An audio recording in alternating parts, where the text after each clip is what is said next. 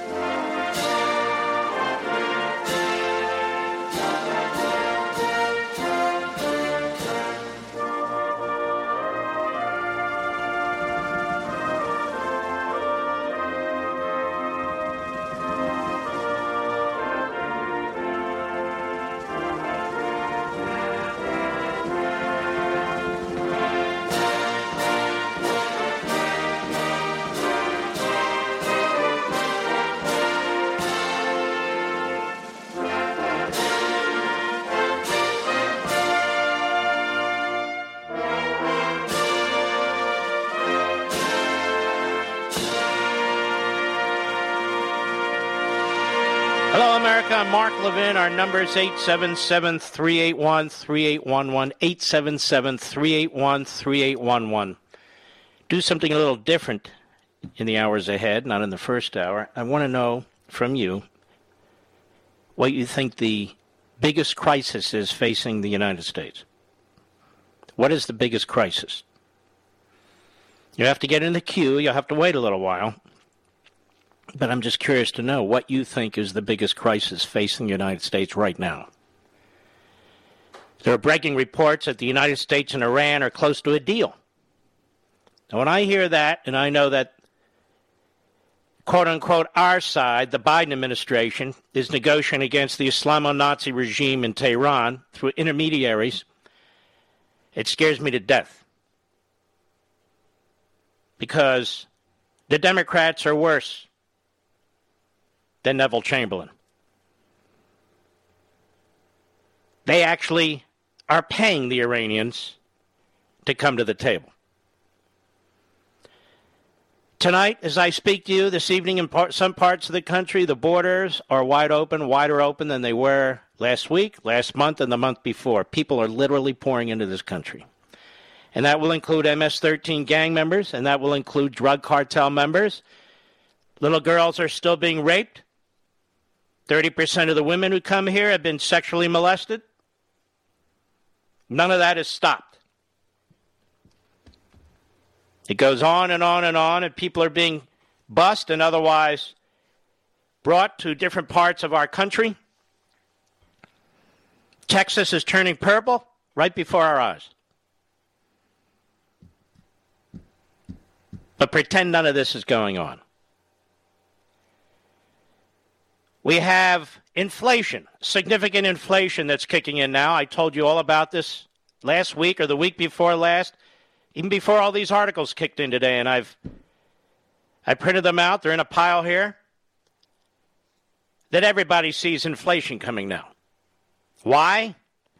Because of the profligate spending, that's why. And the massive confiscatory taxes that are going to kick in place. For some people in this country, it's going to be at 61%. 61% by the time Biden and these blue states are done. You can't compete with communist China or anybody else when you're taxing the most successful people in this country at 61%. And while almost nobody listening to this show is a billionaire, it impacts you. And it will impact you. Because the more money that goes overseas or the less money that's produced in the private sector here, the poorer the country becomes. It's that simple.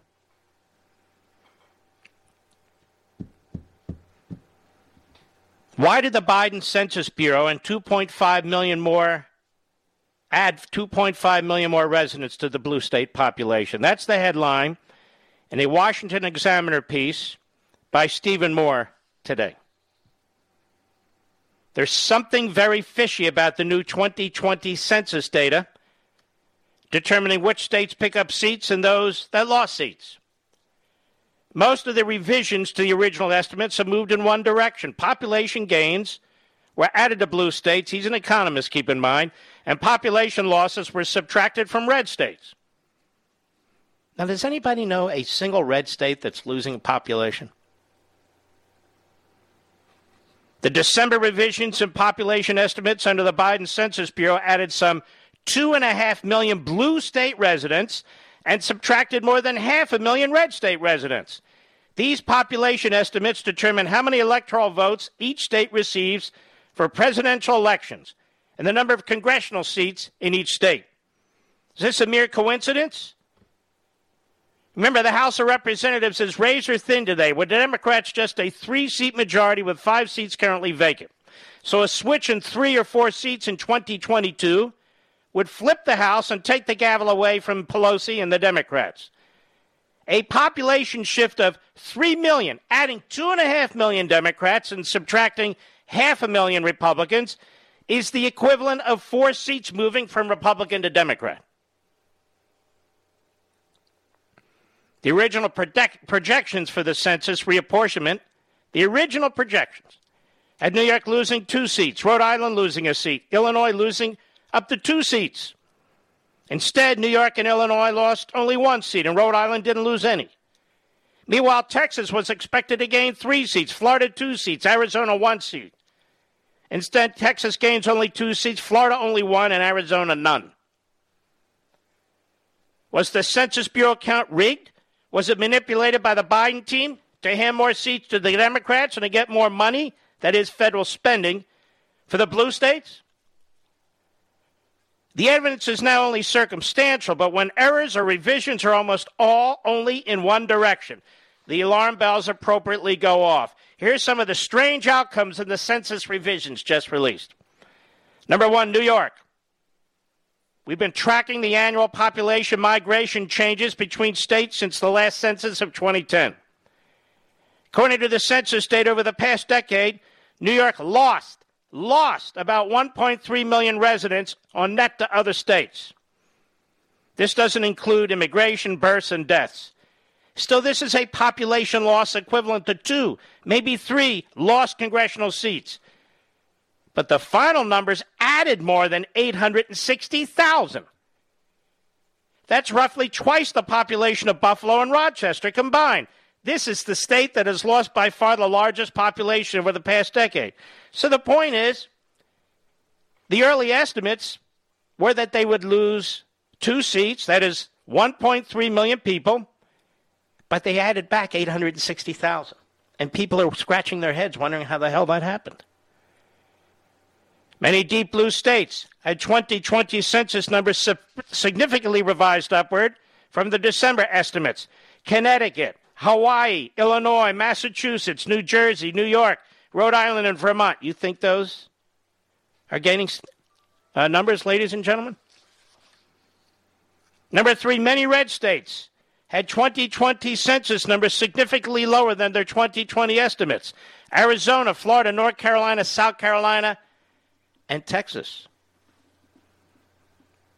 It certainly sounds fishy to me, doesn't it, to you folks? Very fishy, as a matter of fact. Let's see here. Virtually, oh, going back to the 2010 census, the final headcount on every state was within 0.4%. That's well under 1% of the original estimate. 30 of them were within 0.2%. This time around, 19 states were off by more than 1%. Seven were more than 2%. New York was more than 3.8%. That is almost 4%. New Jersey was off by 4.5%. Nobody believes this crap, do they? Virtually every one of the significant deviations from the estimates favored Democrats. Just five states in the 2020 census were within the same margin, 0.41%, that all states were within from the 20 2010 census. So, how do you get to the bottom of this? Have a hearing. Well, the Republicans don't control the hearing process. Have an investigation of the executive branch. Well, the executive branch actually did this. What's going to be required is one state or another that believes they are owed more congressional districts need to bring a lawsuit. Problem is, the lawsuit can take years, but they should bring it anyway. Nothing is sacrosanct with this gang in Washington. Nothing is sacrosanct with the Democrat Party. Not even the census. So, from early estimates, they add two and a half million Democrats and take away half a million Republicans from these various states. We know where all the growth is. Republican states, that is, red states, are not losing populations. Which one? Hawaii's gaining population? Is this a joke? Is this a joke? I'll be right back. Mark Levin.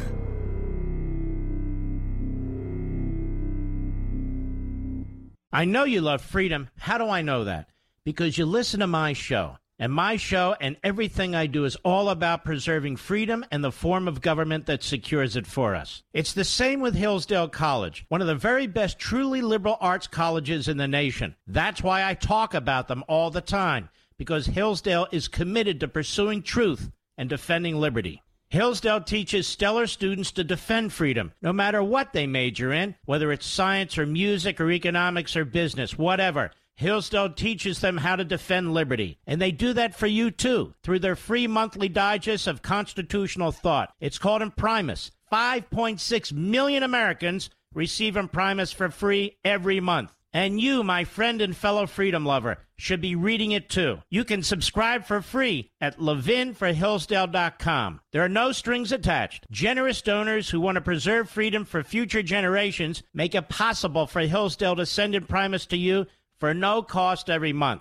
So start receiving and reading Imprimis so you can know how to defend the freedom you love. Visit levinforhillsdale.com. That's Levin, L-E-V-I-N, for Hillsdale.com.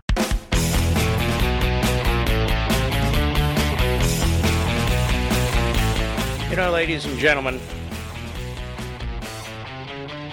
a counter revolutionary political movement has to have principles, it has to have rallying points, it has to have a reason to exist.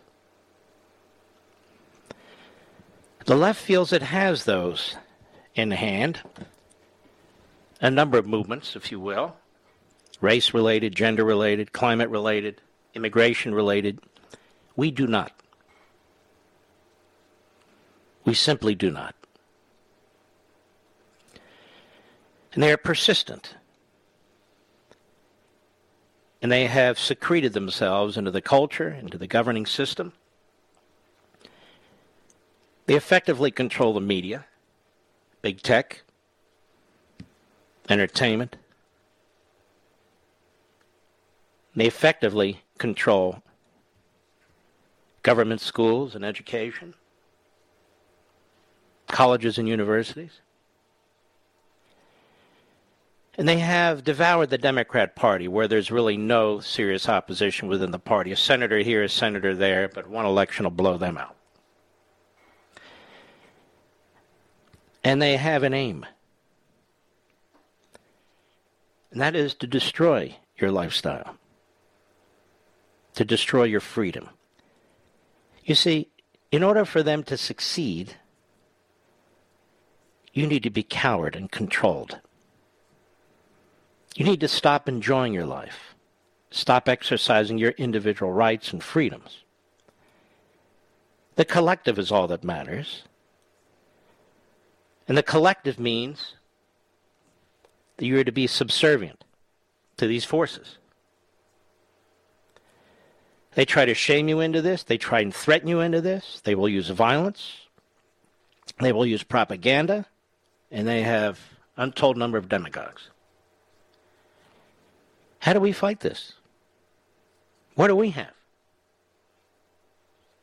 Do we have people who know how to fight these people? Do we have people who have the courage to fight these people? Oh, here and there. But they have multiple movements. We don't even have one. I'm not talking about the theoretical. What do we do?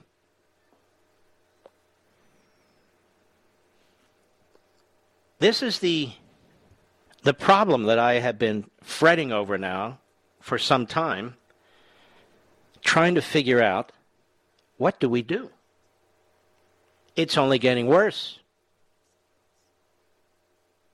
And we don't have any time left. Our children are being abused by propagandists who are using racism to try and indoctrinate them, by public school unions. Our borders are wide open. Our corporations are fully woke. And down the list. What do we do?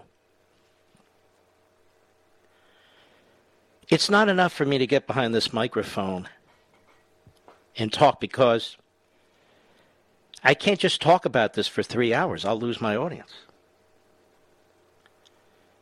But that's why I wrote American Marxism. We need to galvanize. We need to rally. We need to know exactly who we're dealing with, not who they say we're dealing with. We need to cut through the crap and the static. We need to get out the word that there are more of us than them.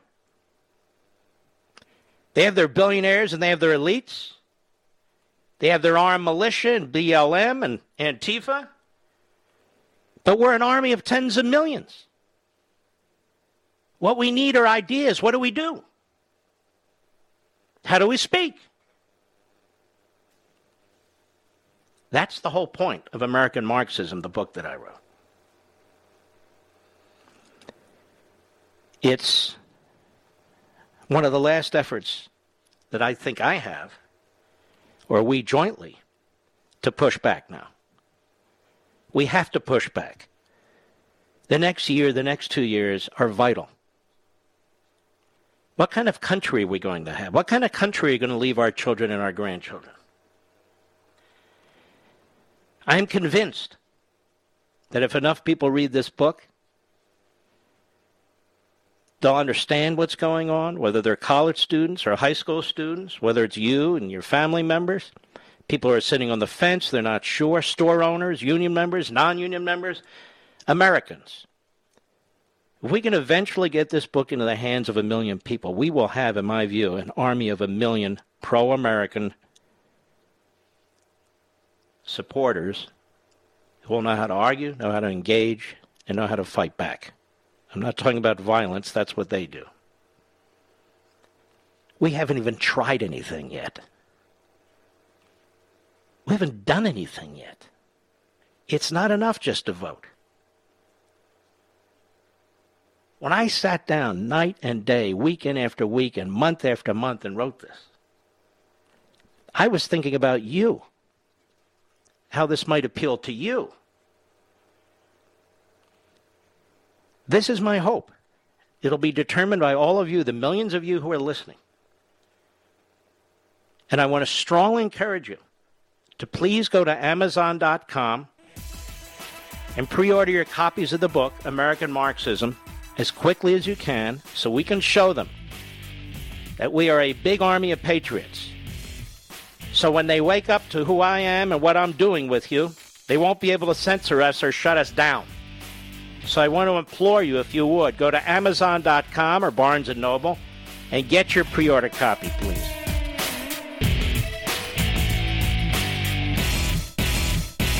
I know you love freedom. How do I know that?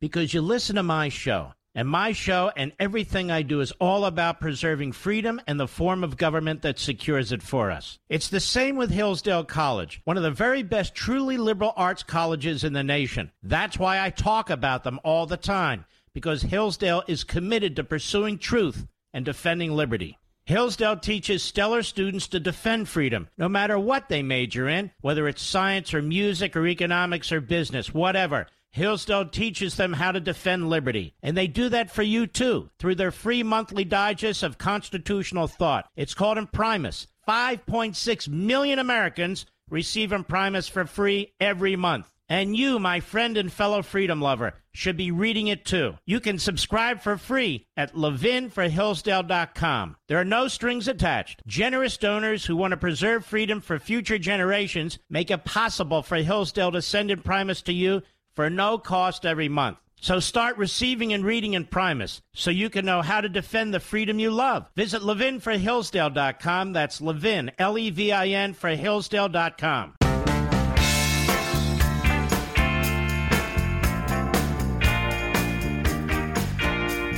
Mark Levin, the great one. The great one, Mark Levin. Dial in now, 877 381 3811. You know, Thomas Paine's famous pamphlet, The American Crisis, actually was multiple pamphlets, but his first one was said to have been read ultimately by 200,000 colonists when you consider there were two to two and a half million colonists total. That's enormous. Obviously, they didn't have the internet or computers or iPhones or anything else. It started by word of mouth. It would be posted at pubs. It would be circulated. And over a course of six months, colonists were talking about it. And that first of many pamphlets encouraged militiamen to come back who had left the battlefield because they were losing so horribly and they they're dying in so many terrible numbers. And even the regular army, it kept it from participating in a mutiny Washington ordered the American Crisis, the first pamphlet, read to his troops before the Battle of Trenton, which effectively turned the war around. It was a rallying cry. It was a rallying cry. Because before it, most thought the war was lost the most powerful force on the face of the earth. Because words matter, ideas have consequences. Inspiring people to be the best they can and to do things they never thought they could do or never thought they would do is how you galvanize and rally. When we sit and watch what's going on on television, we're observers. We're observers to our own decline. Even worse, we're observers to the destruction of a country where ultimately millions have died to confer upon us our liberty and our way of life. You don't have to die. You don't have to give up your career. You don't have to give up your lifestyle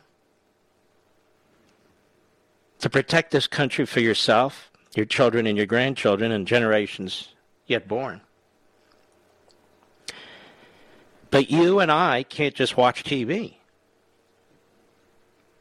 and leave it to others to tell us what this country is and is not, and leave it to others to tell us what we can and cannot do, and leave it to others to tell us what words we can and cannot use, and leave it to others to tell us what is moral and what's not moral, and leave it to others to tell our children what they must memorize self hate and hate of others. We own this country, all of it. Every classroom, Washington, D.C., the border, they belong to the American people. We're allowing a loud Marxist minority And by minority, I don't mean racial minority, ideological minority, to transform this country. What are we going to tell our children and grandchildren 10 years from now? That we complained about it? Some of you folks listening to me, you've already served this country in uniform. And you cannot believe what's happening to this country. Some of you listening to me are in uniform now. Whether you're in the military and law enforcement and so forth, you cannot believe what's happening to this country. I cannot believe what's happening to this country. Now, what are we going to do about it? Should we at least try and start a counter revolution? Except in our case, nonviolent? It may or may not work. Shouldn't we take our language back and call people what they are? Marxists? Un American? I know they're going to call me names and they're going to call you names. What else is new? Capitulation acquiescence, silence in the face of this tyranny isn't going to fix a damn thing. It just encourages them more. It encourages them more. That's why the title of this book is called American Marxism, not American Democratic Socialism, not American Social Activism. There will be the reviews of this book at the time when it's released. This isn't Marxism. This isn't that. Ignore them. We need to win. They talk about the divide in this country. Of course, there's a divide in this country. There's good and there's evil. There's right and there's wrong. There's liberty and there's tyranny. We didn't start this. We believe in letting people live their lives, be happy, enjoy themselves, succeed and fail, get up again and try and succeed. We're not trying to take anything from anybody, not their ancestry, not their wealth, not their language. That's what they're trying to take from us.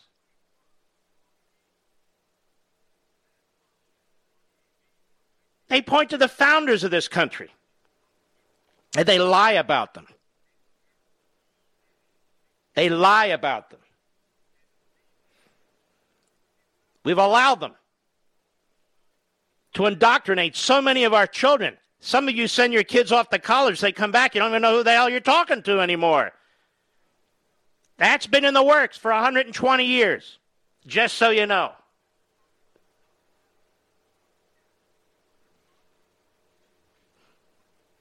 This is right I, why I wrote American Marxism. It's not about Mark. Do you know how often my name is in there? Rarely, unless I'm citing another one of my books. Not to cite it, but to use some of the language that's in it. But for the most part, that's it. It's not about me.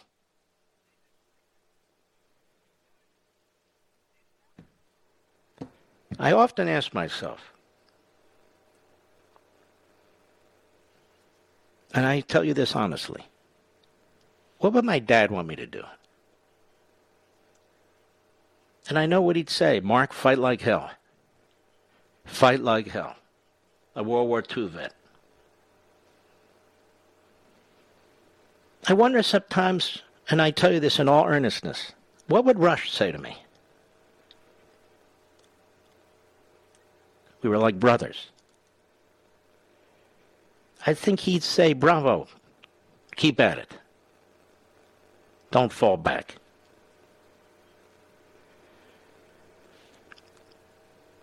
I'm looking at these books, and it matters. And I see in the top five on Amazon two about COVID, one of which trashes the President Trump. I see two novels, and I see a book on crisis preparedness. I'm thinking to myself, the number one book right now is on crisis preparedness. Crisis preparedness? Let the other side prepare for a crisis for once. Let them prepare.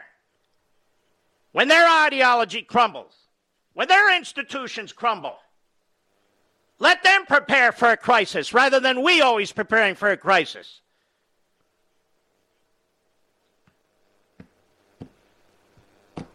I don't know what else I can say. I don't know what else I can do. I'm just hoping that by that first day on January 13th, FedEx and UPS, and yes, even Amazon, the post office will be delivering hundreds and hundreds of thousands of these books all over the country so we can get started because we are running out of time. And by the way, this book doesn't have any quick fixes.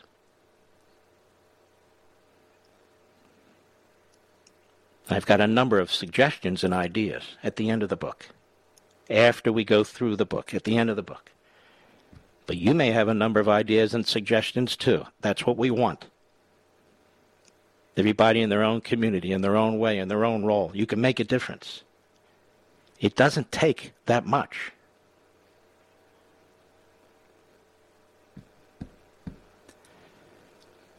So if you do get a moment, I hope you'll you'll go to Amazon or Barnes and Noble or whatever you prefer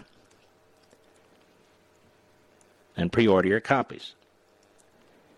Because come January 13th, I am going to hit the ground running, and I hope there's an army of millions with me. I meant July, sorry. This isn't the end all and be all, this book. Wouldn't that be stupid if it was? Of course not. This book is intended to rally you, this book is intended to lay a foundation on what it is that we're dealing with, how deep it is in our society, where it's coming from, to give you confidence to speak out and to engage. And you can be a Thomas Paine. You can speak out. Family, friends, strangers. In the classroom, at the office, we should be silenced no more. Period. I'll be right back. Mark Levin.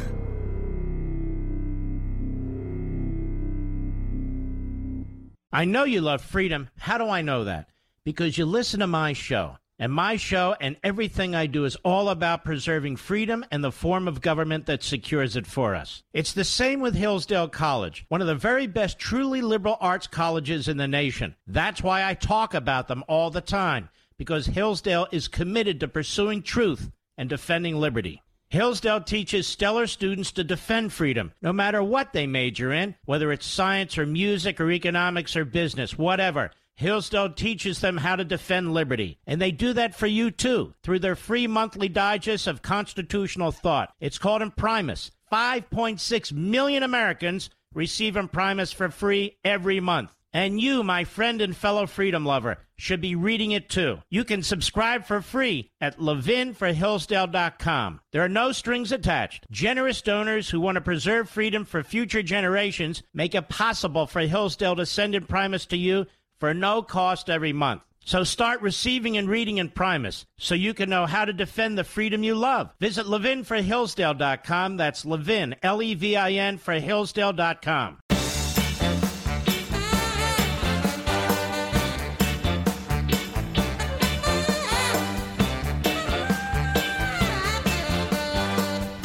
See, we want to read news articles and see opinion pieces where we're on the move, where we're happy, where we're laughing, where we're smiling, and they're on the run. That's the goal. By the way, I will be on uh, 7 p.m. Eastern Time with Pete Hegseth on Special Report. We uh, recorded that earlier uh, this afternoon, actually, just about, what is it? Less than two hours ago. I know it's good because I taped it. Uh, the rest of his show is live. But uh, you can check that out. Maybe you can listen to this and watch me at the same time. It's very bizarre, I know. But that's Fox, 7 p.m. Eastern Time. I'll be on around 10 after 7. Pete is a really good man. Pete Hegseth is a good, good man. And uh, he's a patriot on and off the battlefield. So, uh, just a great leader. There was an interview done of the NBA commissioner. He was speaking with uh, Time magazine, which isn't even a magazine anymore, but anyway, we can play along. And it was grotesque. And by the way, this guy has a certain look that really is a throwback to uh, evil days. Do you get my drift, Mr. Producer? This commissioner in particular, Adam Silver, and he should be ashamed of himself because he's justifying the NBA's relationship with the genocidal Xi and communist regime, where over 2 million Muslim Uyghurs are imprisoned in concentration camps. He's defending his players like LeBron James, who've made tens of millions of dollars off their gear, much of which is made in communist China. And apart from the horrific genocide, ladies and gentlemen, all you people who go into these stadiums or watch these guys on TV or buy their stuff, you realize they don't give a damn about you? Or they would demand that all these products be made in America? They don't give a damn about anything but themselves. These are narcissists. That's all they are. Sir, may I have a signature? Sir, may I shake your hand? You hear that day in and day out, it can affect you. NBA Commission on chummy ties to China, we have to build relationships, he says. Would he say that about Joseph Stalin? I think he would. Adolf Hitler? Would you, Mr. Adam Silver? Where's Black Lives Matter? I thought this was an international operation against racism. How come they're not defending the Uyghurs? Not a word. Not a word of condemnation against the NBA because the NBA gives them money, among other things, and support through the likes of LeBron James and many others. Speaking with Time magazine, NBA Commissioner Adam Silver excused the league's chummy relationship with the government of Communist China, the Daily Wire points out, citing Time magazine. He said, we think exporting NBA basketball to China and to virtually every country in the world continues to fit within our mission.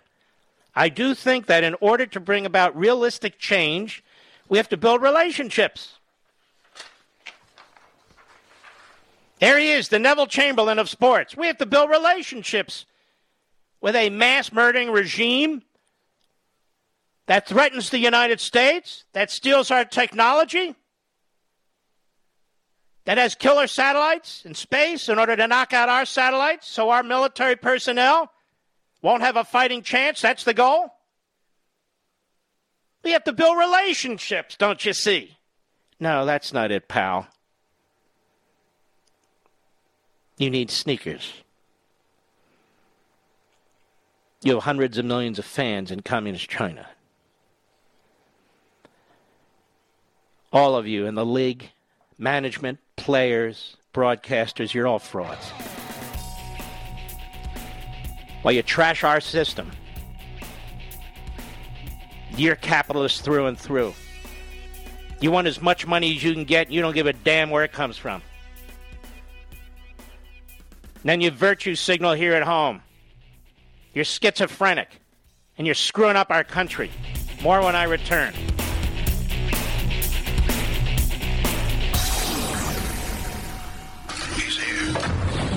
is here. Now, broadcasting from, from the underground command post, deep in the bowels of a hidden bunker, somewhere under the brick and steel of a nondescript building, we've once again made contact with our leader, Mark Levin. Hello, America. Mark Levin here. Our number 877 381 I don't want to let the NBA off the hook, and they're not the only ones. I want to continue here for a moment, if, if you will. Piece in the Daily Wire citing Time, the interview with the NBA commissioner. You want to know how genocides occur and wonder why people are silent? This is a perfect example. You want to know how events were born in the late 20s and early 30s and throughout in Europe. Just listen to this NBA commissioner. Is he getting any pushback? I don't watch ESPN. Any pushback on ESPN 1, 2, 3, 4, 5, 6, or 7? Any pushback from any players? No. They're all in it together. And they'll be remembered for this, all of them. Not one has spoken out that I'm aware of, or I think we'd be aware of them. Jason Whitlock, I know he has spoken out. He's not there anymore. And so Silver is asked, What's the state of the NBA's relationship with China? We continue to televise our games in China, he answered. Our most significant television partner is Tencent, which is a streaming service in China, and we have hundreds of millions of fans in China who we continue to serve. I'll take a step back there and restate the NBA's mission, which is to improve people's lives through the game of basketball. Improve people's lives through the game of basketball. Well, you tell that to the Uyghurs in the concentration camps, you moron. You really are grotesque. And you do look the part.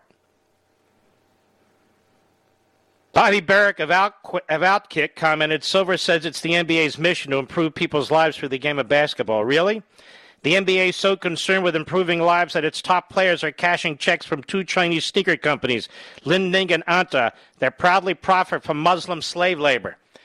Where's Black Lives Matter? Where's CAIR? Why aren't they at LeBron James's house peacefully protesting, or any other major players or sportscasters?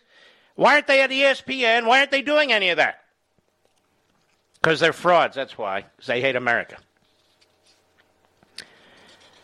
Black Lives Matter uses race to try and tear down the country. And so we have this bizarre situation where professional athletes and their leagues, and they're not alone by any stretch of the imagination, condemn Georgia on a lie about voting reform, and they make a fortune hand over fist from a genocidal regime that uses slave labor and put people in concentration camps. Silver continued, and we think exporting NBA basketball to China and to virtually every country in the world continues to fit with our mission. Your mission is the Titanic, you idiot. You have no moral code whatsoever, nothing. The political science major in me believes that engagement is better than isolation. That's not true either, is it? What a self serving, self aggrandizing, cold blooded hack. That a so called boycott of China, taking into account legitimate criticisms of the Chinese system, won't further the agenda of those who seek to bring about global change, he stated. Working with Chinese solely on NBA basketball has been a net plus for building relationships between the two superpowers. It's nothing to do with building relationships with the two superpowers has to do with that green in your wallet, pal. That's number one. Number two, Ronald Reagan, peace through strength, he destroyed the Soviet Union. Not a fire, not a bullet was fired. He destroyed the Soviet Union because he didn't believe in appeasement, because what you're describing is appeasement. You have no moral principles whatsoever. None. You got to wonder about the left. This is why abortion on demand's okay. They pretend human babies aren't human babies. They pretend there aren't really concentration camps in China. But they can attack the Republican state legislature in Georgia till they're blue in the face. That's perfectly fine. And then they pat themselves on the head talking about systemic racism in America. Asked if his perspective was too Pollyannish, Silver replied, I don't want to overstate it, while I'm a believer in soft power, I'm certainly not sitting here claiming that by virtue of televising NBA games in China, lo and behold, there'll be a reckoning in China to adopt the Western point of view. Look how they, they word game this. I do think that in order to bring about realistic change, we have to build relationships. No, we don't. If they weren't making a fortune off this, ladies and gentlemen, or potentially making a fortune on this, how many of you think they would be doing this at all? Are they doing this in Honduras? Where else are they doing this? That would make a difference. Very, very few places. Let's take some calls. I've asked you to give me a call to tell me what you think the greatest crisis is that we're facing as a nation right now. Jim, New York City, the great WABC. Jim, go. Hey, Mark. Lower your you radio, doing? sir. Go right ahead, please. Okay, okay so um, yeah, I wanted to call in because uh, I love your show. First Thank show, you. Thank you. and um, you had asked earlier what you you know what your callers might think or your listeners might think is uh, the greatest. What do you think the greatest crisis is that we're facing? So I think the biggest crisis comes from within right now, not from outside the country, because although there's a lot of threats and crises that exist outside the country, I think it's the leftist socialist influences from with our, within our own country that are causing uh, the biggest crisis now. Um, it's it's tearing at the fabric of the country, and it's making us uh, weak and uh, less able, I believe, to address the crises that come from outside the country. Hmm And I think you're right. And this was uh, kind of predicted by a number of great, iconic Americans. But what is this threat, this ideological threat, if you had to call it something? What is this threat in the country? Well, I mean, you you see it, the ideology. I don't know if you could put a single word to it. Um, you know, they call it progressivism. This is what we have to learn to do. And this is what we're going to learn to do, at least on this show. It is an, an Americanized Marxism. That's what it is. There's nothing democratic, little d, about it. There's nothing progressive, little p, about it. We have to have the courage to call it what it is. We're not talking necessarily about textbook Marxism, but the core foundational arguments in Marxism apply to what they're doing and saying. And even the early progressives embraced Marx. In fact, they embraced Stalin. So, this is the history of the modern Democrat Party, in addition to the Confederacy and slavery and segregation and Jim Crow. The history of the modern Democrat Party, going back about 120 years, is one that embraced the ideas of Marxism. Again, not in every technical respect, but certainly in broad core fundamentals. And we need to be prepared to say this because language means everything, explanations mean everything. So people are very concerned about what this party is and what their agenda is, and they're not confused by smokescreens and static thrown up there by the likes of Bernie Sanders. Bernie Sanders is a, is a red. He's a communist. He always has been. But he says, I'm a democratic social. Well, he's a democratic socialism. No, he's not. Socialist. Jim, thank you, my friend. Let's go to Patrick, Gardnerville, Nevada, on the Mark Levin app. How are you, Patrick? Mark, the national treasure is you, buddy. Well, I don't know, You know about that. but thank you you. are the national. No, you are. The crisis that I see, which is a multitude of crises in crises in this country, I see I see immigration as a major issue because that's long lasting, and these people are going to be in here and change the demographics of this country, which the uh, Marxists want to do, because they'll change their vote to always being a Democrat, and that Mm-hmm. is all part of the problem. You're right. And one generation after the other is going to thank Biden, thank the Democrats. Uh, but that, that's what the Democrats are up to. Exactly. All right, I have to take a hard break. We'll be right back. Thank you, sir. Mark Levin.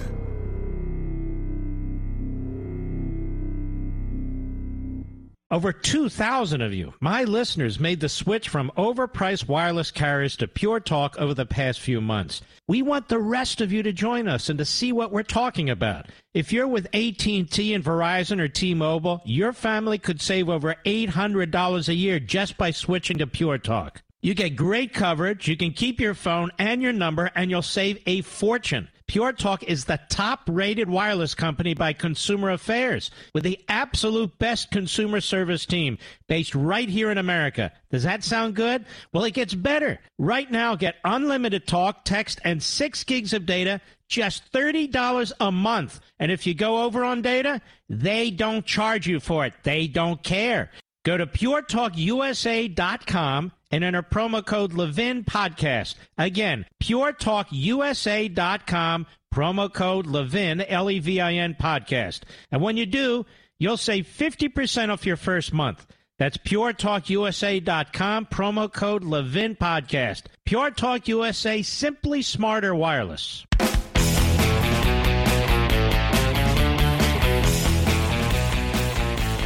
All right.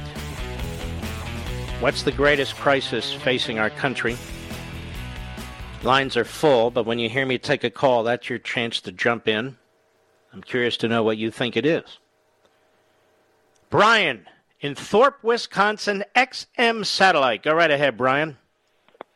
Hi, Mark. Thank you for taking my call. You got it. You asked what is the biggest threat from within our country, and it, it it's been bugging me for a long time. Everybody everybody points out, you know, this politician or that politician, the Democrats as a whole, so on and so forth, and it's real easy to hang on that and say, yeah, that's the problem. I look at it a little bit differently. I think the biggest problem is, in a sense, conservatives, myself included, we don't engage. We don't we don't push back. The Democrats, the liberals, the Marxists, they're doing what they're allowed to get away with. And I, I don't know exactly why, but I think we are so ingrained with wanting to be left alone. We don't want people running our lives. We don't want government in our lives that we kind of live by that same mantra. We're allowing this stuff to happen. We're allowing these people to take advantage of us. At some point, we got to get off of our collective butt and stand up and push back and take control of our country. It's it's we're, we're really nearing the point of being too late. Well, I hope you'll I, join me, and I hope you'll join us. That's the whole point of this effort. Honestly, I have better things to do than write stupid books. And if I thought this was a stupid book, I wouldn't waste my time with it. This is the most important book I've ever written. And it's really written for our time, written for exactly what you say. Maybe it is apathy. Or maybe it's that we just haven't had the right leadership. Or maybe we haven't had the right tactics uh, to, uh, to rally around. Maybe. But my goal now is to put us and that to the test. Brian. So I, I hope we can yeah. get somewhere with it. I think you make a good point. Thank you. Thank you. All right. Take care of yourself. Kyle, Willmar, Minnesota, the great KDJS. How are you, sir? I'm well, sir. I got to thank you for uh, opening your show every evening with the national anthem. I've got uh, multiple Purple Heart recipients in my family. It means a lot to me. Well, God bless all of them. I think the uh, greatest crisis, thank you. I think the greatest crisis our country is facing right now is our godlessness and our lack of morals in general. We can talk about the economy or politics or different viewpoints, but they're all symptomatic of that one root cause, I believe. Mm-hmm. And why do you think that is? Why do you think that it's been so diminished in this country?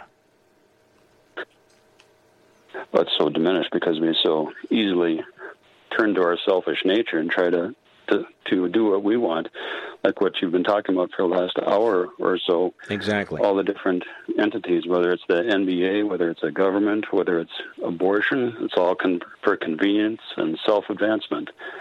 We don't uh, have the greater interest of humanity truly at heart and have a desire to follow God and what He laid out for us in the natural law that I heard Sean Hannity talking about last week. It's all there for us, but we abandon it because we're selfish at heart. And those who attack it pretend that they're the righteous ones who are looking out for human beings. This is the genius of the American founding. And don't hang up. This is a very important point, Kyle, that you touch on.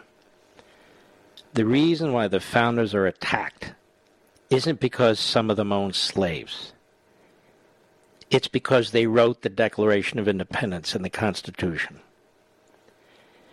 Because the Marxist ideologues, like those in Black Lives Matter, Antifa, professors, you name them, the Declaration of Independence runs completely counter to Marxism. Talks about unalienable rights. They're God given rights. The Creator's mentioned several times in that document.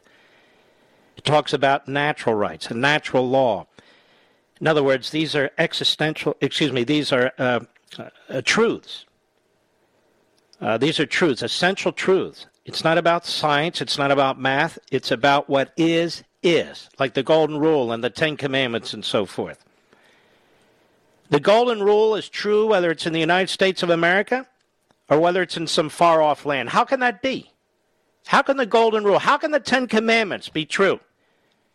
That is, the, living a good life, a godly preferred life, in one part of the world and another part of the world, because they're truisms.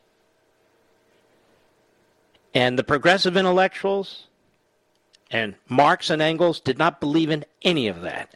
And they believed that man, that man can create a more perfect world as long as they get rid of those who resist, as long as they get rid of those who have benefited from the past, as long as they get rid of the rich or the successful or whomever it is is targeted. That's why you hear all this class warfare from the Democrats and Biden. Sounds just like Marx. That's why you hear all this oppressed versus oppressor crap. This is why there's an attack on the founding. Not because some of the founders owned slaves, but because of the genius of what they did in creating this country and the genius that exists in these documents that allows the very people who seek to burn down this country to live as free people, which is exactly what Kyle's talking about. Thank you for your call, my friend. Richard, Billings, Montana, the great KBUL. Go. Hey, Mark, uh, greatest crisis uh, facing the country today, I think, is a crisis of truth, quickly uh, followed by her twin sister, corruption. Uh, the media kind of used to spin the facts. Now they create their own facts, and I think that breeds corruption from the top levels of the national government all the way down to local governments, courts, and, and the like. Uh, that's kind of the way I see things. Well, I think you're right. And by corruption, you don't necessarily mean on the take. Intellectually corrupt, uh, immoral, and we see a, an enormous amount of that. When you're unhinged, or unmoored, I should say, from uh, morality, from faith, from American history, what do you have left? Your own self righteousness exactly. and self aggrandizement become your moral code. That's not a moral code. That's tyranny. Personal tyranny. And if you seek to impose your will on the rest of us, it's tyranny, period. Thank you for your call, Richard. Much appreciated. Let's go to John in Missouri, the great KZRG. Go, John. John? Hey, Mark. Yeah, yes, I just want to, I'm going to coattail kind of on the last two callers here. Can you hear me? Yes, sir. Yeah, I'm going to coattail on the last two callers here. I think the greatest crisis facing America is immorality and the lack of Judeo-Christian values. Mm-hmm. You know, if, if people people that, that are Marxists and evolutionists and believe that they are their own highest power, they, they have no morality. They have no sense of right is wrong. Whatever right is wrong is whatever benefits you the most. And um, you know, the lack of godliness in this country, taking God out, taking taking the law of God and replacing it with the law of man is exactly what has led to to this uh, you know th- this extreme Marxism that we're seeing. I agree with you hundred percent. Exactly right, John. I'd like more of your input when we return.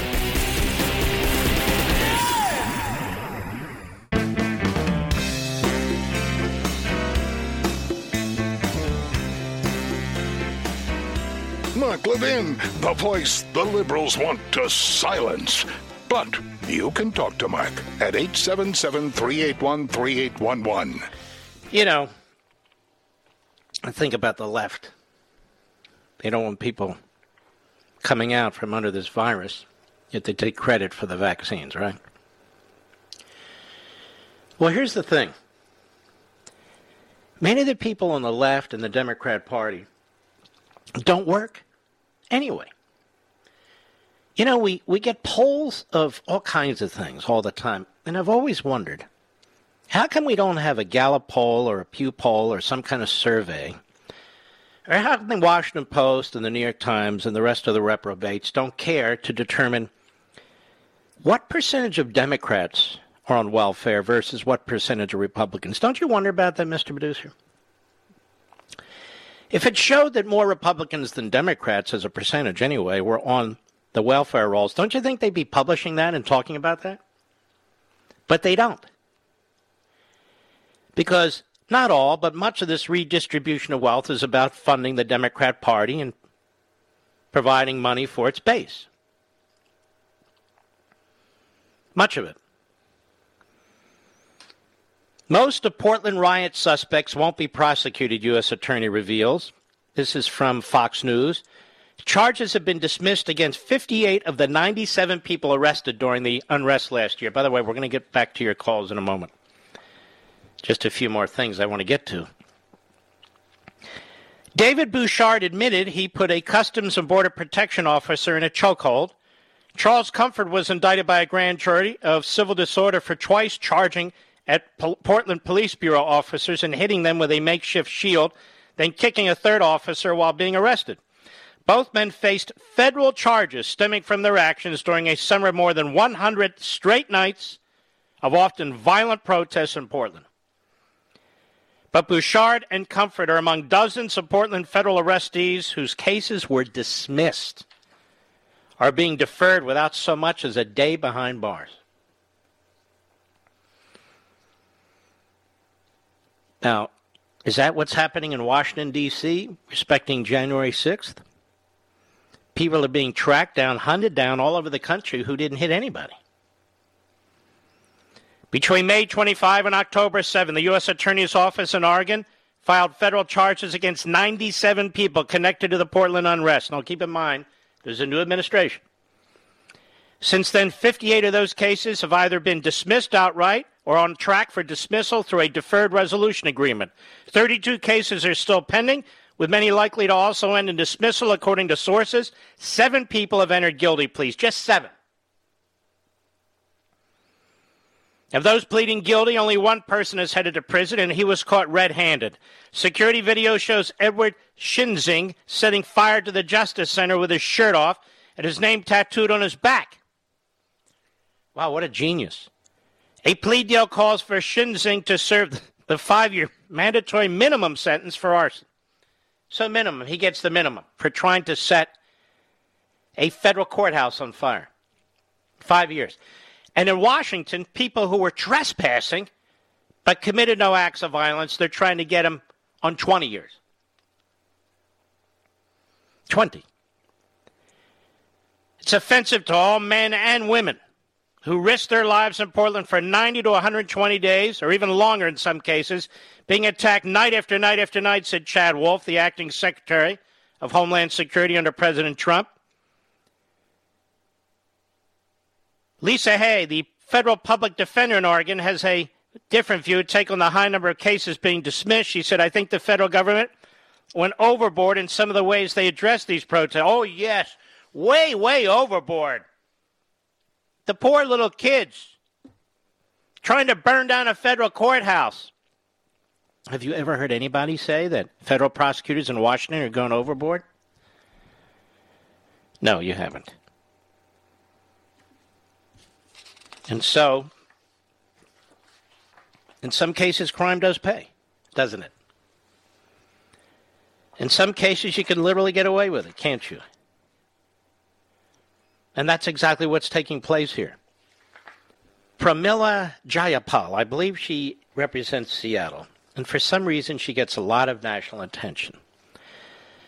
Well, we know why. She's a radical kook commie. That's why. May I say that with all due respect?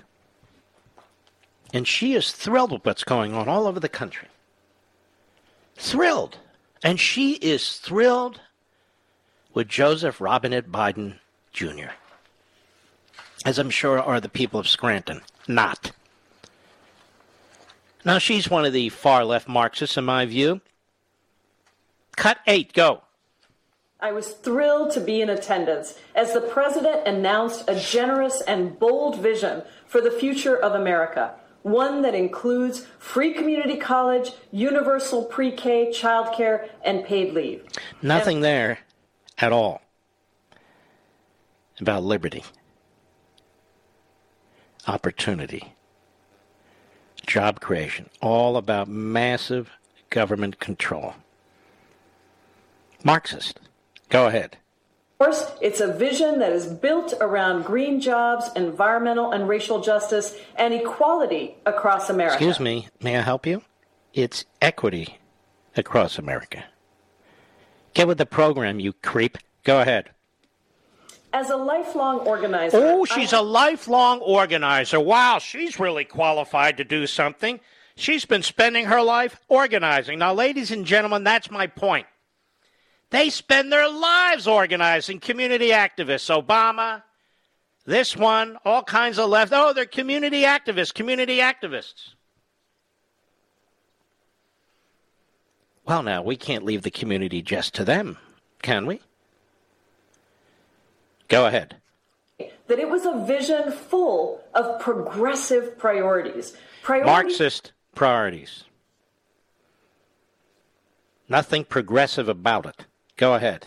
Been fighting for since before I came to Congress. Wow, well, then I'm glad we can destroy our country in your honor, you jerk. You jerk. And there's a million jerks just like her. Yes. Let's take another call. I'm getting too annoyed here. May I? I think I may. Harry, Freehold, New Jersey, the great WABC. Harry, you're on. Go right ahead. Hello, Mark. Uh, so you asked about the worst thing happening right now. I think it's printing money. Mm-hmm. It's printing money and sending my children and grandchildren into poverty. Because that is what it's going to do. There's no getting around this. What in in, in, in sums, even percentages we've never seen before, right, Harry? Yeah, I, I feel it's um, you know you you want to say like we do bad things to um, you know criminals and and we're going to let them go and everything else. And and what about my children? I mean i got three children in college right now. Um you know it's uh it i i just don't really think about their future as being positive um with all this spending. Uh what is 7 trillion that uh, Biden did in four months? It's actually what he wants to do. If you if you realistically look at the numbers, it's seven point two trillion dollars. We've never seen anything like this ever. And for what? The economy was growing anyway. It was uh, predicted to grow substantially without all this, but Joe Biden is out to destroy the country and remake it in his image, which is insanity. That's his image. All right, Harry, good call. I appreciate it. I don't have time to slip in another call, but we'll be right back. Mark Levin.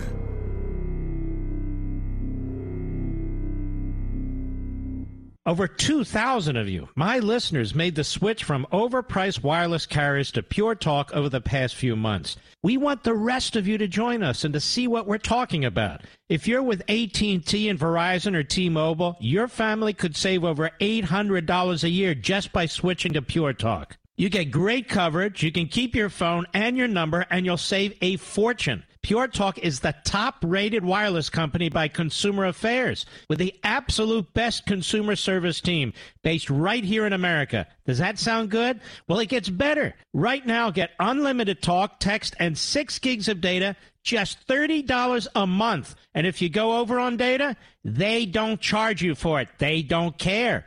Go to puretalkusa.com and enter promo code Levin Podcast. Again, puretalkusa.com, promo code Levin, L E V I N Podcast.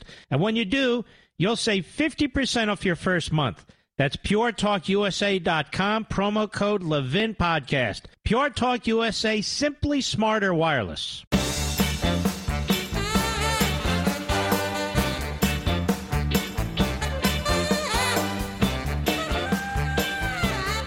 All right. Isn't that interesting? We have a professor who says she limits interactions with white people as much as possible.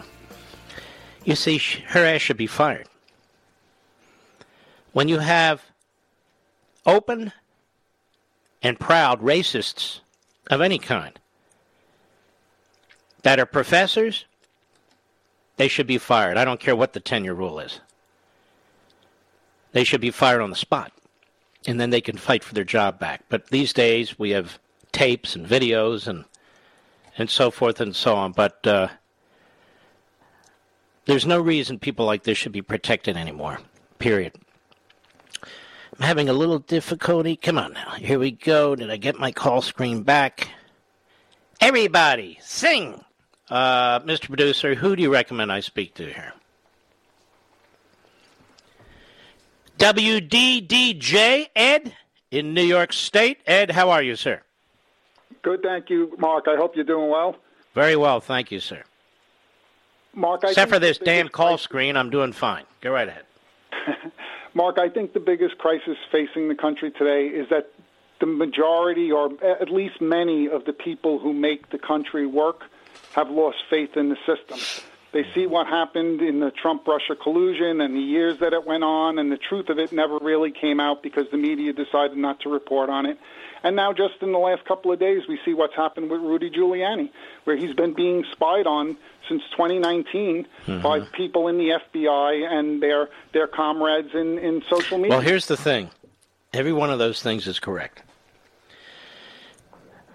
But it's also part of their strategy. It's to dispirit us, it's to destabilize the community, destabilize us. It is to get us to turn on the system. And while we're on our heels, they strike. Again, I talk about this in the book. So there's a number of things we're going to talk about once it comes out, a number of things we have to do in terms of our mindset, in terms of how we are going to channel our concerns and our actions. People can agree with me or not. They can have their own ideas. And uh, also a discussion about where these problems are coming from so we can go on the offense and confront them. Look, we don't have to turn, excuse me, we don't have to turn our culture over to these folks and our universities and our school systems.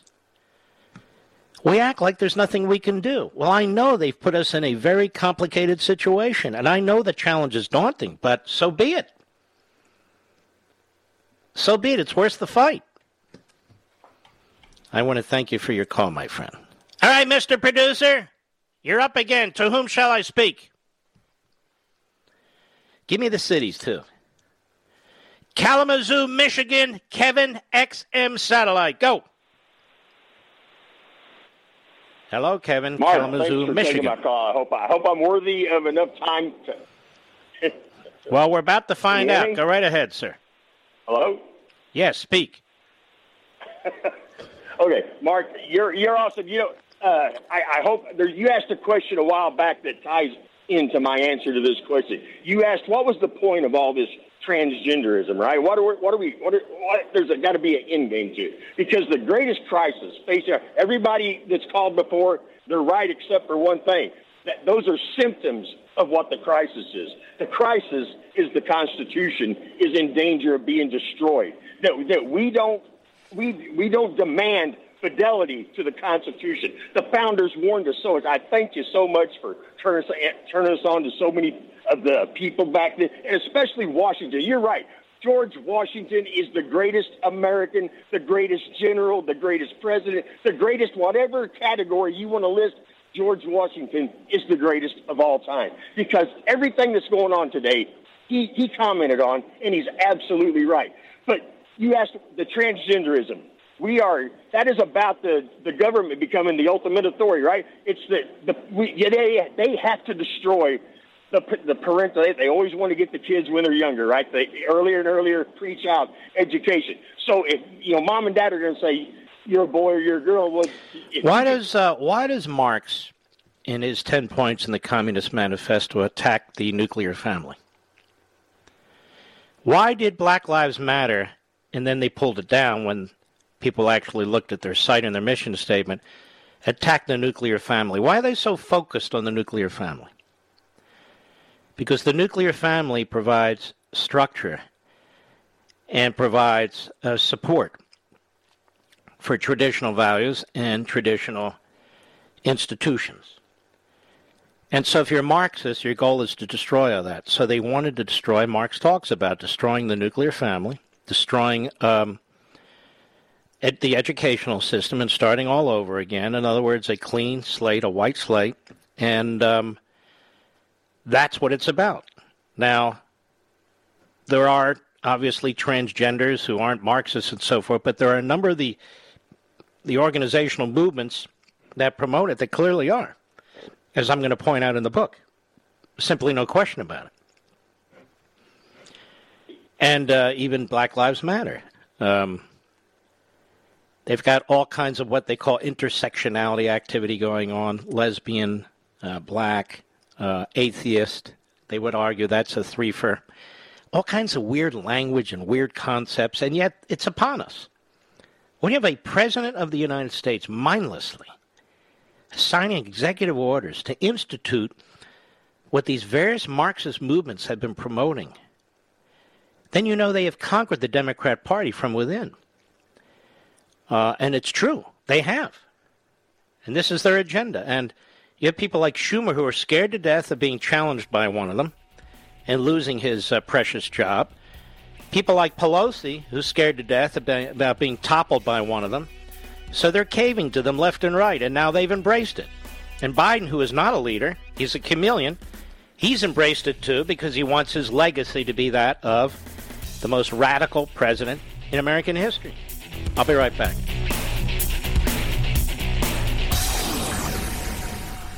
Ladies and gentlemen, this final hour of the podcast is sponsored exclusively by AMAC, the Association of Mature American Citizens. Now over 2 million conservative members strong, AMAC believes in and stands up for the values that we care about faith, family, and freedom. Thank you for listening, and please support AMAC. And you can become a member at amac.us slash join. He's here. Now, broadcasting from, from the underground command post, deep in the bowels of a hidden bunker, somewhere under the brick and steel of a nondescript building, we've once again made contact with our leader, Mark Levin. Hello, America. I'm Mark Levin. Our number 877 381 3811. 877 381 3811. Cisgender millennial. They make up words. Intersectional. Well, ladies and gentlemen, there's a CIA recruitment video that's out there. You've probably seen it online. You haven't heard me comment on it yet. But I want you to listen to this. It's, uh, of course, CIA on Twitter. And I'm sure the communist Chinese and our other enemies are watching this and they're thinking this is perfect. These people are destroying themselves. Let's step back and watch it. Here's your CIA recruitment video. And if you ever hear something about the mission of the CIA and why it's important to be patriotic and commit to their mission, ring a bell or write it down or something because I've only heard this once and I didn't find any of that. Cut 15, go. When I was 17, I quoted Zora Neale Hurston's How It Feels to Be Colored Me in my college application essay. The line that spoke to me stated simply I am not tragically colored. There is no sorrow dammed up in my soul nor lurking behind my eyes. I do not mind at all. At 17, I had no idea what life would bring, but Zora's sentiment articulated so beautifully how I felt as a daughter of immigrants then and now. Nothing about me was or is tragic. I am perfectly made. I can wax eloquent on complex legal issues in English while also belting Guayaquil de mis amores in Spanish. I can change a diaper with one hand and console a crying toddler with the other. I am a woman of color. I am a mom. I am a cisgender millennial who's been diagnosed with generalized anxiety disorder. I am intersectional, but my existence is not a box checking exercise. I am a walking declaration, a woman whose inflection does not rise at the end of her sentences, suggesting that a question has been asked. I did not sneak into CIA. My employment was not and is not the result of a fluke or slip through the cracks. I earned my way in, and I earned my way up the ranks of this organization. I am educated, qualified, and competent, and sometimes I struggle. I struggle feeling like I could do more, be more to my two sons, and I struggle leaving the office when I feel there's so much more to do.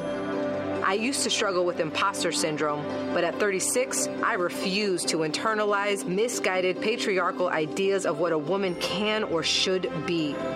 I am tired of feeling like I'm supposed to apologize for the space I occupy rather than intoxicate people with my effort, my brilliance. I am proud of me, full stop.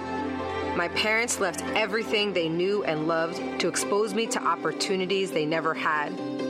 Because of them, I stand here today a proud first generation Latina and officer at CIA.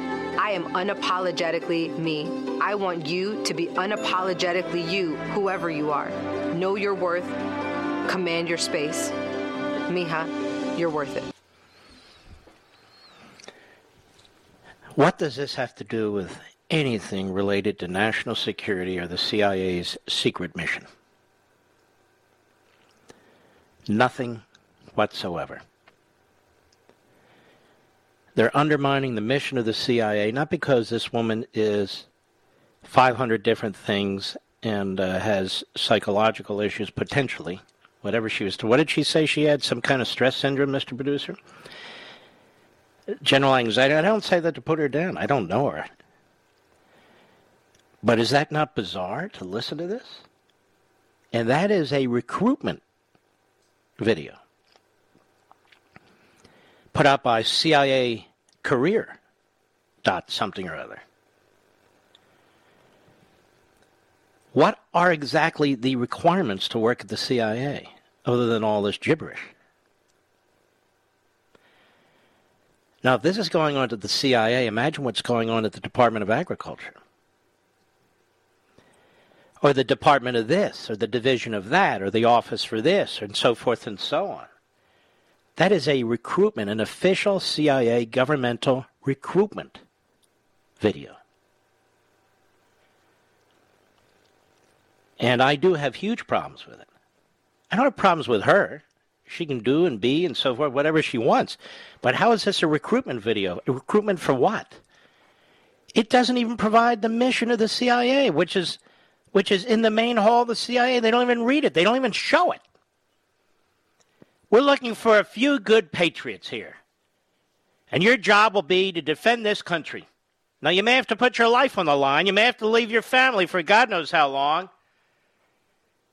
But that's the kind of people we want people who love their country, people who are willing to sacrifice for their country. Did you hear any of that? I didn't hear a word of that. At the CIA, the recruitment video a, a, a, a cisgender millennial and intersectional. And she's proud of all this. And honestly, I don't know what it all means. I kind of do, but so be it.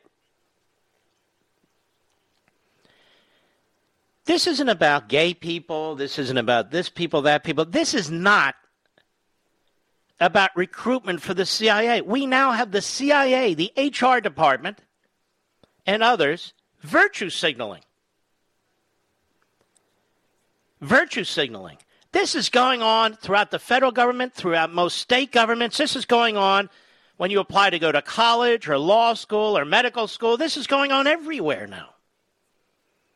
People want to put stuff down like this on their resume because they feel it'll help them get selected, and it will. To call this identity politics is way too passive. It's not merely identity politics. Does this kind of a recruitment video make the CIA stronger? Does it make America safer? Does this give you confidence in your country, your government, ladies and gentlemen? Somebody's there talking about herself or her foibles and proudly talking about all the intersectionality that she has and has dealt with and all the rest. We're not her psychiatrist. We're not her psychologist.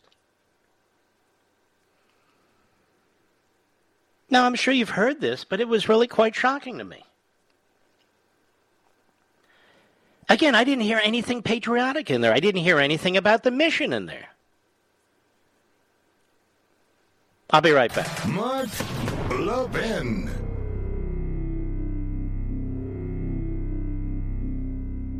AMAC, the Association of Mature American Citizens, is one of the fastest growing organizations in America, now over 2 million conservative members strong, and I'm one of them. AMAC believes in and stands up for the values that we constitutional conservatives care about. More than talk, AMAC fights. A full time presence in Washington, AMAC pushes back against reckless spending, disasters like Medicare for All, and the expanding reach of the federal government. And beyond advocacy, joining AMAC gives you access to a wealth of benefits and discounts, including special member only rates on car insurance, travel discounts, cell phone plans, and a hell of a lot more. And if that's not enough, you'll get AMAC's bi monthly magazine, full of insightful articles on issues that matter to most of us, we conservatives. As I said, I'm an AMAC member, and you should be too. Join today at amac.us. That's A-M-A-C dot U-S. Stop supporting the liberal agenda that the other 50 plus organization has been pushing for. Join AMAC instead. A-M-A-C dot U-S.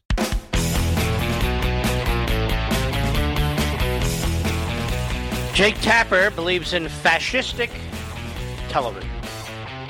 And he's going to put his foot down with the backing of Jeff Motherzucker because Jake is a believer in journalism. And he's going to lash out against Republicans. Cut 13, go. I don't think it's healthy for the country to only have a debate between the left and the far left. We need a thriving Republican Party. What does that mean, we need a thriving Republican Party? You like the good old days when they were in a minority and they were happy to be in the minority, like being kicked around. Is that what you mean, fake tapper? I think that is what you mean. Go ahead. An argument, a counter argument. No, I think, this is not me, but we need a Republican Party saying, no, I think that six trillion dollars in new spending is a bad idea, and here's here's why. No, I think because it'll bankrupt our country and destroy the future for our children. Go ahead. Care uh, is subsidize health care is the wrong way to go. Why should people subsidize somebody's health care? They made the decision on uh, oh uh, health care, daycare rather. Why should people subsidize the daycare for somebody else's children? How did we get along in this country before that? There's a lot of people in this country who have decided not to have children until they could afford to pay the bills and so forth. So why are we subsidizing somebody else's daycare? Why are we involved in the personal aspects of their life? Fake tapper. Well, maybe they can't afford it. Well, then get off your ass and get a job rather than taking one of these government checks. America didn't start today. People are coming across the border dirt poor, as my family did a hundred and some years ago. There wasn't any daycare. You jerk. Go ahead. Way to go for our culture, and here's why. These are not, again, my arguments. These are arguments that conservatives. Of course, they're not your arguments, you idiot, because you're too stupid. You couldn't make these arguments. Go ahead. Okay, great. We need those debates having, happening, but we can't have those debates if one side of the argument is not willing to stick to standards and facts uh, for for a whole host of reasons. See, One of them folks, is the problem is you right wingers. You don't stick to your arguments. You just don't do it. We in the media, we stick to our left wing kook arguments all the time. We're defending Joe Biden consistently and trashing Donald Trump consistently. What's wrong with you Republicans? Go ahead. Believe anything they say. If they're willing to lie about Joe ah, Biden. shut up, you idiot. We don't need lectures from you and that Munchkin Stelter and the rest of them about lying and Acosta. Lying, lying. You guys don't have an honest bone in your body. No integrity whatsoever. You've destroyed your profession. So may I say with all due respect, shut the hell up. I don't even want to hear what he has to say anymore. Then I got this Brian Stelter clip. He can shut the hell up too. But not Kamala Harris. She's a genius. And she's in Milwaukee on the airport tarmac. She's flying around the country. Nobody has any idea what the hell she's doing. Not a clue. Not a clue. But here she is. Hat tip rumble. There's going to be some airplane noise in the background, so you might want to up the volume. Cut 17, go. On China, President Xi Jinping didn't really make any big commitments on climate at the summit two weeks ago. Can you say what you and the President and Secretary Kerry can do to make sure that China, the bigger the world Okay, so the questioner is saying China didn't make any commitments on this climate change stuff, this Paris Accord. So what did you and the Secretary of State and the President do to get them to commit? Go ahead. steps up to the plate? Well, Secretary Kerry has been doing a phenomenal job working with our allies around the globe. And what I think we have made clear, and, and as, as have our allies, that this is literally a global issue. And if we are to have any real impact, it will be by all of us making commitments. So basically, kumbaya, it's a global issue. Let's all hold hands. And, uh, but the question was, what did your administration do to hold China's feet to the fire? Go ahead. We're on those commitments. I think Secretary Kerry has done a great job. And it will require, without any question, China's participation in Look, that. look, Kerry has done a tremendous job leaking all kinds of intel to the Iranian regime about Israel. Ah, he's been fantastic, this guy. Unbelievable. And uh, I, Kamala Harris, I've done a fantastic job on the border. We're doing fantastic jobs everywhere. Just terrific. Well, what about inflation? Well, that's Trump's fault. What about the open border? Trump's fault. What about Trump's fault? Because we're just unbelievable. We're doing things you can't even imagine what we're doing here in the uh, Joe Biden uh, White House. All right, let me move on. As they say on the Gem Shopping Network, Mr. Producer, I'm moving on. Moving on. Chauvin juror defends participation in Washington protest. Let me tell you something. This looks seedier and seedier what happened at that trial. Whatever you think of Chauvin and the and the killing of Floyd and so forth, the point is due process. That's the point. When you have a case that you believe is very, very, very strong, then try the case and follow the rules. The Associated Press, Minneapolis, one of the jurors who convicted Derek Chauvin in the murder of George Floyd on Monday, defended his participation in a protest last summer in Washington following online speculation about his motives for serving on the jury and whether it might be grounds for appeal. It shows Mitchell standing with two cousins and wearing a t shirt with a picture of Martin Luther King and the words, Get your knee off our necks, and BLM for Black Lives Matter. Chauvin knelt on Floyd's neck for 9 minutes 29 seconds last May as Floyd said repeatedly he couldn't breathe. Mitchell, 31, acknowledged being at the event, that his uncle posted the photo, but said he doesn't recall wearing or owning the shirt. Now, come on. You don't recall wearing or owning the shirt? It's either I never wore that shirt or yes, it's my shirt. Mr. Producer, do you have a shirt with with sayings on it and statements on it that you don't recall wearing? And it's not that long ago. It's last summer. So he's lying, in my humble opinion. Mitchell was one of 12 jurors who convicted Chauvin of second and third degree murder and second degree manslaughter. Mitchell, the first juror to go public, spoke to several media outlets last week, including the Associated Press. I'd never been to D.C., he said of his reasons for attending the event. The opportunity to go to D.C., the opportunity to be around thousands and thousands of black people. I just thought it was a good opportunity to be part of something. Now, you're kidding me, right? I wanted to be around thousands and thousands of black people, so I attended this event wearing that shirt. Get your knee off our necks and BLM for Black Lives Matter, which is perfectly fine, but you can't sit on a jury where the defendant is this guy Chauvin. Mitchell and Chauvin's attorney, Eric Nelson, have not returned messages. Mike Brandt, a Minneapolis defense attorney, it's always interesting to hear these fools, not involved in the case, told the AP the revelation alone wasn't enough to overturn Chauvin's conviction, but it could be combined with other issues, like the announcement of a massive civil settlement to Floyd. Here's what you have the announcement of a massive civil, civil settlement by the city for wrongdoing the announcement of a $27 million settlement, which ties to the, the failure to sequester the jury, which ties to the failure to move the trial out of the city, which ties to the shooting of Daunte Wright and the publicity associated with that in one of the jurors' communities, which also ties to Maxine Waters' attempt to incite an insurrection in the uh, Minneapolis suburb. Ted Sampsell-Jones, a professor of the Mitchell Hamline School of Law, told the AP that the photo of Mitchell was evidence that Chauvin can point to in order to establish that his right to an impartial jury was denied. He added, speaking frankly, Chauvin did not have a fully impartial jury in the sense we usually give criminal defendants. That wasn't the fault of the judge or the prosecutor. It was simply a function of the incredible publicity and public pressure surrounding the trial. Yeah, but they could have made a better effort at it.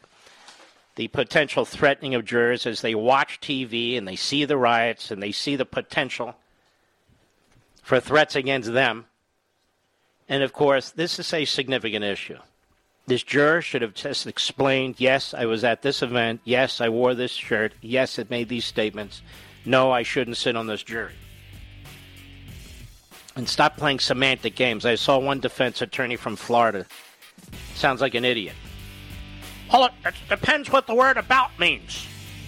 I said, What are you, Bill Clinton? I'll be right back.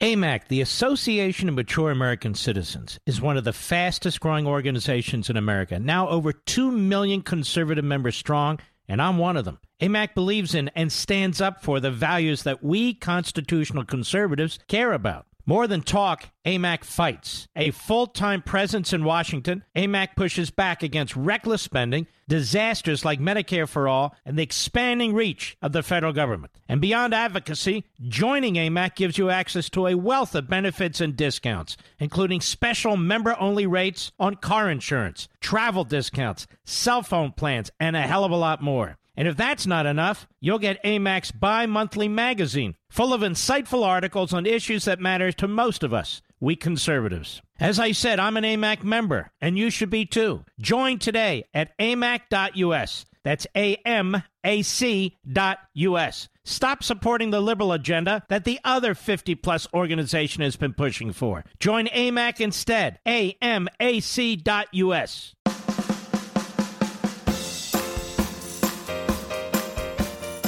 Mark Levin, the modern voice of the Founding Fathers.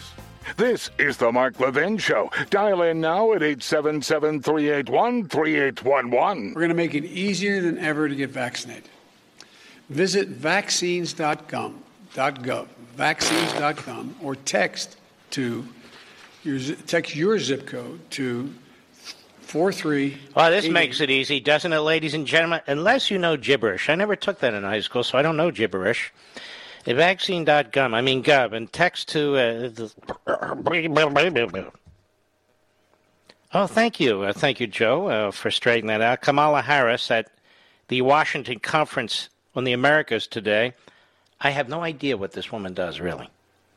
Nobody else does either.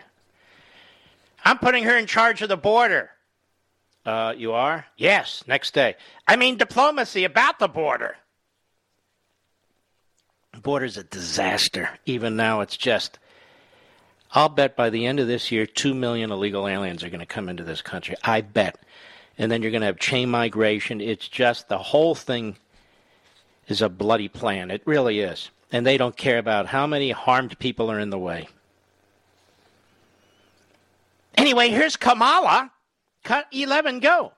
We want to help people find hope at home. Thank you. And so we are focused on addressing both the acute factors and the root causes of migration. These throwaway platitudes.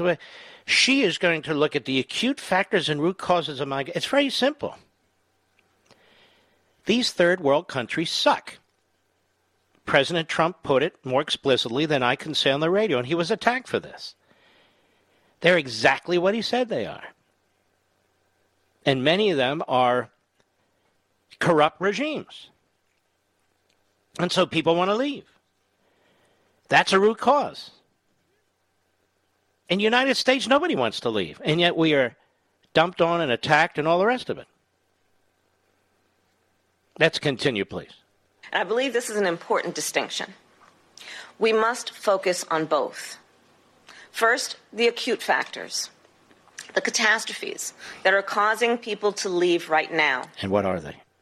The hurricanes, the pandemic, the drought, and extreme food insecurity. All right, stop. Then- food insecurity, Mr. Producer? Can food be insecure? Do we have a language anymore? I mean, the English language? And we've never had hurricanes before, or droughts, or extreme food insecurity, and viruses, or anything of the sort. Have we? Go ahead. The long standing issues, the root causes. Mm-hmm. And I'm thinking of corruption, mm. violence, and poverty. True. The lack of economic opportunity. True. The lack of climate adaptation and climate resilience. Wait, wait, wait. What? Climate adaptation and climate resilience? What the hell are these people talking about? They come up with these preposterous phrases, then they're regurgitated in the classroom, they're regurgitated on TV, and we're all supposed to go around and mount climate ada- adaptation and climate resilience. My goodness. I don't think in my personal life that I've been able to keep up with climate adaptation and climate resilience, Mr. Producer. Have you? I mean, other than putting a jacket on or using an umbrella when it rains and putting boots on when it snows, is that what she means, climate adaptation and climate resilience? The hell? It's unbelievable. Go ahead. The lack of good governance. Just this weekend, we learned that the Salvadoran parliament moved to undermine its nation's highest court.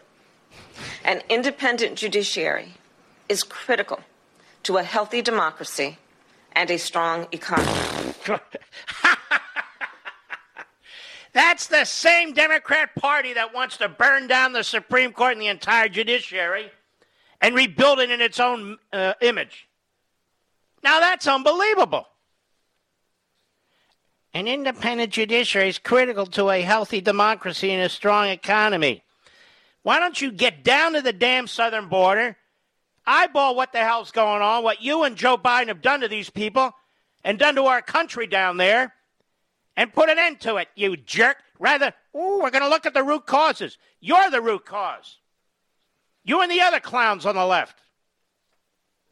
May I say, with all due respect,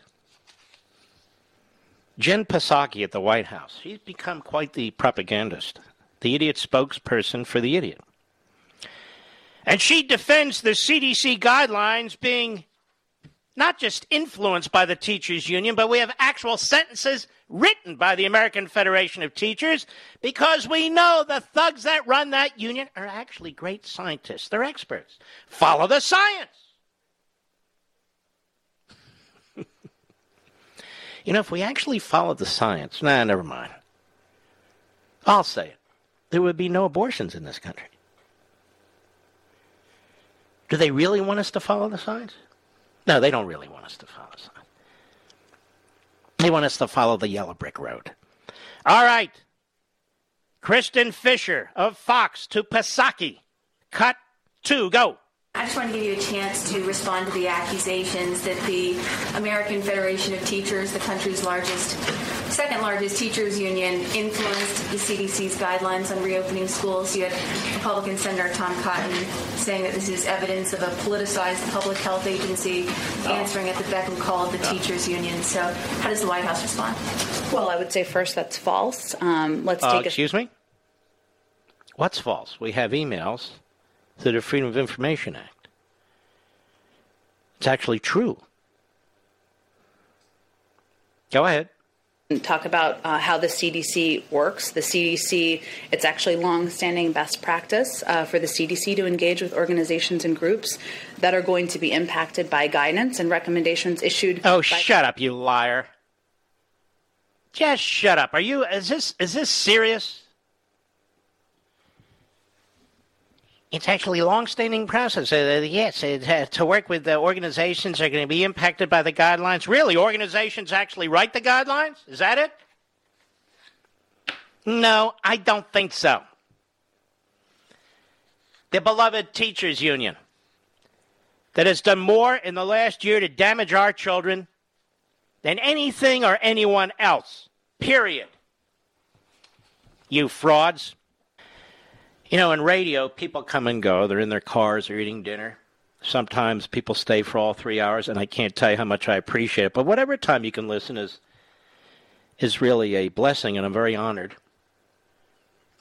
And so I'll just mention this. If you have an opportunity, please, uh, after the program or during, head over to Amazon.com and pull up American Marxism, and I hope you'll pre order your copies this evening for the reasons I've been saying. We need to show we need to show all the publishers, we need to show all the media that the silent majority is not silent any longer.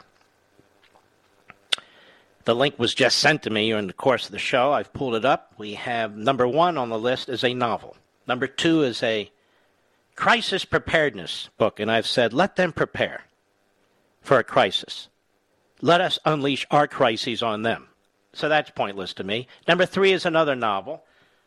Number four is a The Premonition, a book by some guy named Michael Lewis who was on 60 Minutes. It's an attack on Trump. Then there's number five, a book that's uh, about eight to 10 months old, COVID 19.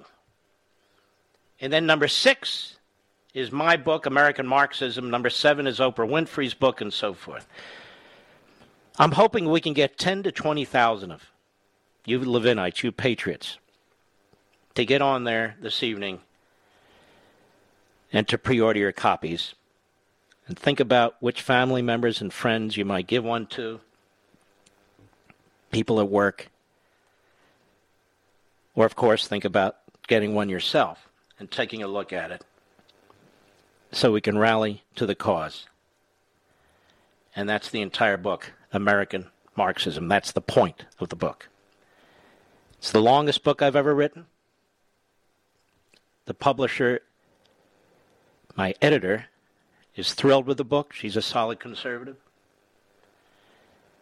And uh, my wife is thrilled with the book, and she tells me if she's not, she lets me know. I'm very, very pleased with it because I think it does everything it needs to do, best as I can do it.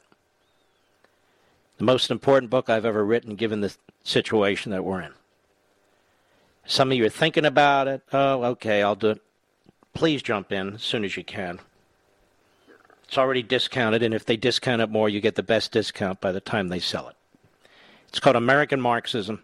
You get it at Amazon.com, Barnes & Noble, other locations. We're trying to push it to number one on the bestseller list on Amazon, and we're trying to keep it there in order to send a very, very strong message. Because we hope that they won't try and censor us and cancel it. So the more we can pre order, the better. I'll be right back.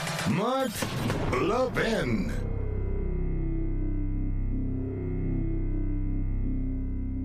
AMAC, the Association of Mature American Citizens, is one of the fastest growing organizations in America. Now over 2 million conservative members strong, and I'm one of them. AMAC believes in and stands up for the values that we constitutional conservatives care about. More than talk, AMAC fights. A full time presence in Washington, AMAC pushes back against reckless spending, disasters like Medicare for All, and the expanding reach of the federal government. And beyond advocacy, joining AMAC gives you access to a wealth of benefits and discounts, including special member only rates on car insurance, travel discounts, cell phone plans, and a hell of a lot more. And if that's not enough, you'll get AMAC's bi monthly magazine, full of insightful articles on issues that matter to most of us, we conservatives. As I said, I'm an AMAC member, and you should be too. Join today at amac.us. That's amac dot us. Stop supporting the liberal agenda that the other 50 plus organization has been pushing for. Join AMAC instead. amac dot us.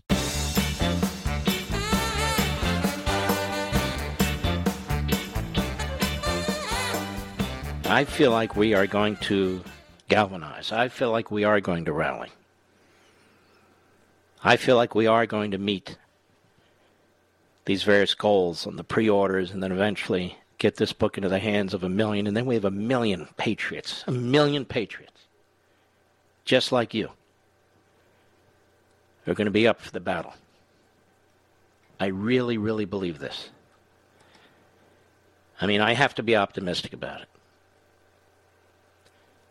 Let's see. Kevin McCarthy says he rents a room from Frank Luntz. Is that a big thing, Mr. Producer? I am not a Frank Luntz fan. Frank Luntz once ripped Rush Limbaugh on me, and I ripped him two or three new ones, if you get my drift. But what does that have to do with anything? Is this an issue? I'm not even following this. Kevin McCarthy says, this is a Daily Caller. He rents a room from Frank Luntz. God, I got to be careful who I rent from, Mr. Producer. He rents a room from Frank Luntz. Well, then, he's obviously disqualified. Let's take another call. Who shall I speak to, Mr. Producer? XM Satellite, Amanda in Wilkes-Barre, North Carolina. How are you, Amanda? Yellow, I'm yellow, well. yellow. I'm actually listening on the Mark Levin Show app. Well, Yes, good for you. Thank you.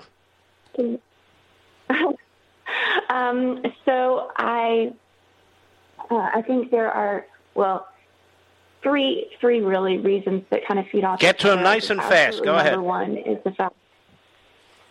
Uh, absolutely, number one is the fact that as a country we have turned from God and worship at the altar of ourselves. Mm-hmm. Second is that we people don't understand what how unique we are, not only in the world today but throughout history, um, as a country of the freedoms that we have and the liberties that we enjoy. And third, because of the first two, um, they're not willing to stand up. And you know, I've heard so many people say, "Oh well, you know, we need to pick our battles," but the left doesn't do that. They Uh-uh. Um, like every single battle is the last, and we give too far on too many things, and that's how we've gotten to where we are. Well, I think in part that's correct. I also think that they are indoctrinating generation after generation, both in our schools and on our television sets. Uh, they've done a good job over the last hundred and some years of devouring the various institutions and controlling the culture in Hollywood. We need to do a good job. You know, I've written book after book after book on what we stand for. This book is about what they stand for. And that we need to now have a a not a physical violent confrontation, but a confrontation. We need to now take some of their nonviolent tactics and use it against them. And we need to accept the fact that some of these institutions that we once really uh, revered are no longer worth revering. And that things have to be done to them, whether they're colleges and universities, whether it's, whether it's certain public school classrooms, corporate boardrooms. It's time. The time has come. And we will. this will determine whether you and me and the other Levinites out there and joined by other patriots, if we can put aside some of our disputes, which are really minor compared to what's going on in this country, if we can put aside some of our disputes and join forces, and if we can get our ideas out there, if we can become activists, and I don't even mean, you know, I'm going to quit my job and become an activist. That is not what I'm talking about, as you'll see when you read the book. There's millions of us, and we can do this too. And we can do it without hurting people and burning things down. But we have to do it, or we're going to lose. It's that simple. I wish this book would come out tomorrow. This book has been moved up as fast as a publisher can move it up because you have to get to a printing house and everything else. And it has cleared the, the path. And it's going to be out on July 13, but I'm hoping you'll pre order a copy. I'm hoping everybody who's listening will just go there and we can get to the number we need to get to, and then we can spread the word. And I want to thank you all. We salute our armed forces, police officers, firefighters, and emergency personnel. I want to thank all of you. God bless each and every one of you. You are great patriots and I'll see you tomorrow.